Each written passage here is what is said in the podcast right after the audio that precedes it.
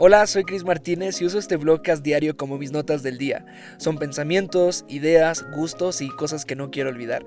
Esto es una especie de archivo público de ideas y una conversación abierta para quien quiera venir a platicar. El día de hoy es martes 21 de julio del año 2020 y quiero preguntarte, ¿sabes cuál fue la última vez que usaste la palabra pero? Que usaste ese famoso factor pero en la vida. Eh, no sé si lo usaste en una conversación, si lo usaste contigo mismo, incluso si fue solamente un pensamiento.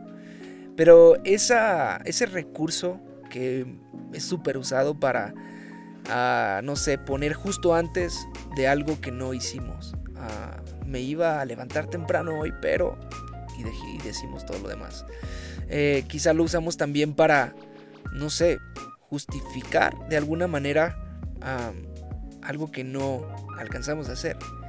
No es que realmente iba a terminar este trabajo, pero... Y ahí está. O quizá también, no sé, de pronto pudiera sonar válido, ¿no? Cuando ah, algo que escapó nuestro control también resulta ahí medio famoso, como de, ¿sabes? O sea, yo iba a poner ese negocio, pero y no sé, alguien te quedó mal o un amigo te hizo una mala jugada, no sé, no sé, no sé. Pero el día de hoy quiero que hablemos en este blogcast y que guardemos y archivemos el día de hoy el pero como esa distancia que solamente representa una excusa para no hacer algo que realmente queremos hacer. Eh, no sé en qué momentos puedas reconocer que eh, el pero es realmente esa distancia que no estás dispuesto o dispuesta a recorrer. A mí me pasa eso, ¿no? O sea, en lo personal, esta, esta distancia normalmente son como, en mi caso, insisto, excusas o hábitos negativos que me cuesta trabajo afrontar y decir, hey, es la verdad. Y déjame te pongo algunos ejemplos, ¿no? Quiero ahorrar más, pero no dejo de considerar una oportunidad de comprar algo en oferta cuando en realidad ni está en oferta. Ahí está mi primer pero. Eh, deja, pongo, te pongo otro ejemplo.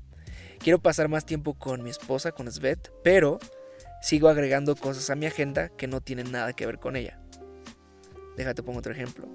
Quiero estar en, en mejor contacto con mi familia que está lejos, pero no aparto el tiempo para tener conversaciones reales con ellos. O sea, eh, yo vivo en una ciudad diferente donde vive toda mi familia, mis papás, mi hermano, toda mi familia, la familia que amo. Este, y quizá a veces, no sé, pudiéramos estar lejos, pero también cerca de, de esas personas que amamos, de amigos, de familiares, insisto, no sé, personas que simplemente quiere ser más intencional con ellos. Pero no nos tomamos ese tiempo de decir, a ver, o sea, voy a asignar un tiempo intencionalmente para dedicar a tener conversaciones reales. Otro ejemplo es quiero dejar de, comprar, de compararme, pero es increíble cuánto tiempo pueda pasar en redes sociales viendo la vida de los demás. Estos ejemplos los estoy sacando del blog que puse en mi Instagram el día de hoy, que escribí. Si no me sigues en Instagram todos los días, está bien. Si no, si, si no me quieres seguir, no, no, no me sigas. Bien mala onda, ¿no? No, pero eh, simplemente quiero platicarte que todos los días subo un blog ah, hablando de estilo de vida, propósito, minimalismo, como, como, como pensamiento, como mentalidad, eh, de fe, claro. Y nada, todos los días estoy tratando de, de, subir por ahora. No es como que todo el tiempo voy a estar subiendo diario, pero por ahora, al menos esta semana, no sé, las próximas, a lo mejor sigo haciéndolo. Eh, pero periódicamente estoy ahí escribiendo. Y estoy sacando estos ejemplos, ¿no? De, de, de, ese blog que puse el día de hoy. Otro ejemplo de mis usos del pero es, quiero tener mejores hábitos en mi alimentación, pero me niego a tomar tiempo para cocinar y termino ordenando cualquier cosa por, por las aplicaciones. Y continúo diciendo, algo que en este tiempo me ha ayudado a darle la vuelta a mis actitudes es hacerme las, las preguntas correctas para entonces encontrarme con las respuestas que me, que me afrontan con mi realidad, ¿no? Y las preguntas que me hago para enfrentar estos pero son las siguientes. ¿Esta compra es una reacción o parte de una planeación? quiero seguir diciendo sí a algo que representa un no para mi esposa. ¿Qué tan importante es ser parte del presente de mi familia a pesar de la distancia? ¿Estoy comparándome con alguien más por la falta de valentía de ver mi propósito de frente? ¿Estoy consciente de cuánto afecta mi salud con lo que como? Y termino diciendo, te puedo contar que cuanto más sincero y franco he sido al responderme estas preguntas, más he cambiado mi estilo de vida. Hace falta recordarse de vez en cuando estas respuestas para asegurarnos que lo importante nunca quede en segundo lugar. La verdad es que ah, a veces hacerte las preguntas a ti mismo y ser franco a la hora de responderte ah, es, creo, la mejor medicina. A la hora de, por ejemplo, yo desear tener más tiempo con Svet, ¿no? Y quiero pasar más tiempo con ella. De pronto, ah, también ella me decía, oye, ¿qué onda, no? ¿en qué momento, en qué momento vamos a tener una buena una buena conversación, un tiempo de calidad, un, momento en donde apartemos para nosotros, ¿no? Sin embargo, yo no es como que no quisiera pasar tiempo con ella. Sin embargo, mi actitud y mi hábito negativo en esta parte en especial es que yo no he aprendido o puedo empezar a decir, yo no había aprendido a decir no. Entonces, cada vez que alguien me decía, oye, ¿me puedes ayudar con esto? Y yo decía, sí, sin, sin estar consciente de cuánto tiempo iba a implicarme esa tarea. Y cuando me decían, oye, puedes tener, tienes un tiempo para platicar, y, yo decía, pues, oye, o sea, qué mala onda, como si esta persona está en, en, en, en, necesidad, o sea, y deja necesidad, a lo mejor simplemente me quiere contar un chisme y me dijo, ¿puedo platicarte? Y yo le dije, sí. Y luego otra persona me dijo, oye, ¿sabes que no me da tiempo de alcanzar esto? ¿Me puedes cubrir? Y yo digo, sí. Y yo digo, yo reparto los sís. Y un día un amigo me dijo, cada, cada, cada, cada sí que le dices a una cosa eh, y compromete el tiempo que habías a lo mejor apartado para estar con tu esposa, representa un no entonces para tu esposa. Entonces, ¿cuáles son esos sís que yo de pronto dije que representaban un no para las cosas que de hecho sí quería hacer? Bueno, ese tipo de preguntas, hacerlas para al menos a, para mí han sido como una medicina, como, una, como, un, como un método de, claridad y de, hacer, y de hacer sencillo entender realmente de qué, de qué se trata, ¿no? Y a veces este pero, eh, insisto, que representa esa distancia del lugar en donde estamos y donde queremos llegar. Decía al inicio que para mí representan a veces muchas excusas y las excusas no son más que un espejismo de una historia que nosotros mismos nos contamos. Es el hecho de decir, siempre el de enfrente es el que tiene la culpa. Yo siempre soy el afectado.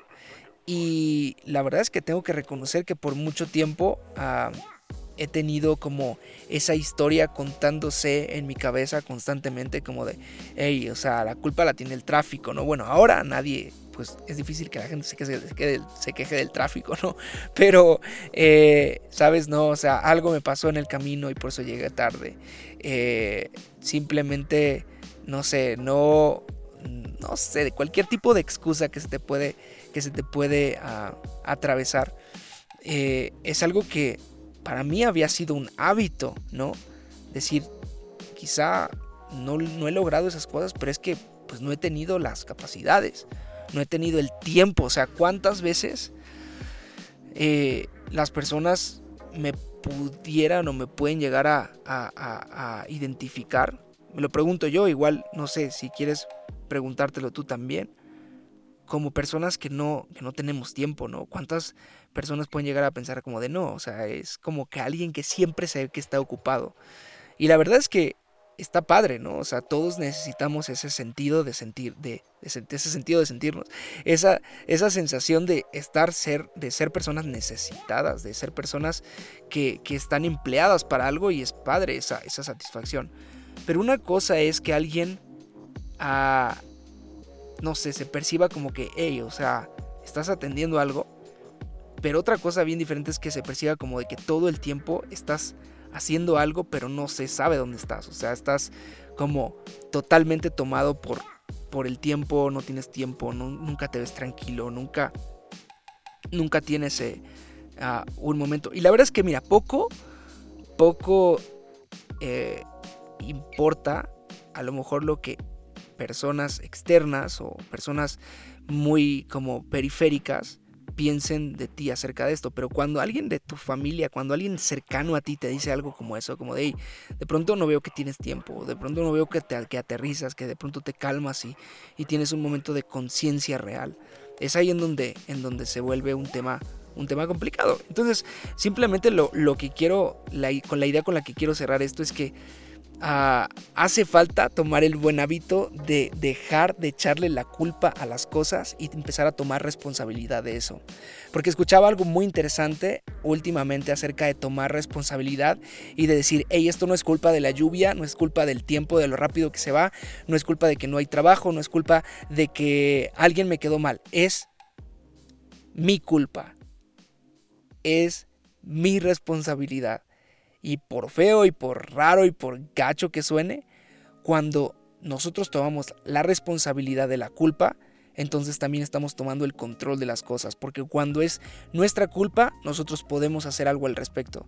Cuando es la culpa del frente, pues siempre vamos a estar tratando del que, que el de enfrente resuelva las cosas, que la lluvia se pare, que el tiempo de las vacas flacas termine, que el coronavirus desaparezca, y realmente estamos perdiéndonos la oportunidad de ser parte de la solución de las cosas.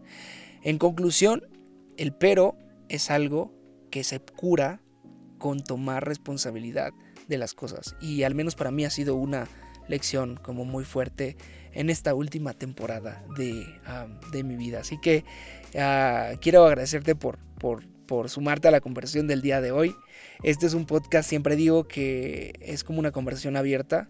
No lo edito, no lo corto y hoy estoy como muy pensativo acerca de este tema. Entonces traté de bajarlo a esta, a esta plataforma en donde estoy ah, todo el tiempo, insisto, escribiendo con la mente y con las palabras en esta conversación. Yo le he dicho varias veces aquí en el blogcast que esta idea nació como eso, ¿no? Como una plataforma en donde poder bajar las ideas que están constantemente en mi cabeza y que eh, cuando se vienen a, cuando se convierten en algo tangible, cuando se convierten en un blog, cuando se convierten en un podcast, al menos se, se transforma en una conversación y no en una frustración que solamente se queda en la cabeza y vive allí hasta que muere y nunca se convierte en nada más que en una, en una idea. Así que gracias por unirte a la conversación. Este es un podcast de lunes a viernes, así que nos escuchamos el día de mañana. Yo soy Chris Martínez. Bye.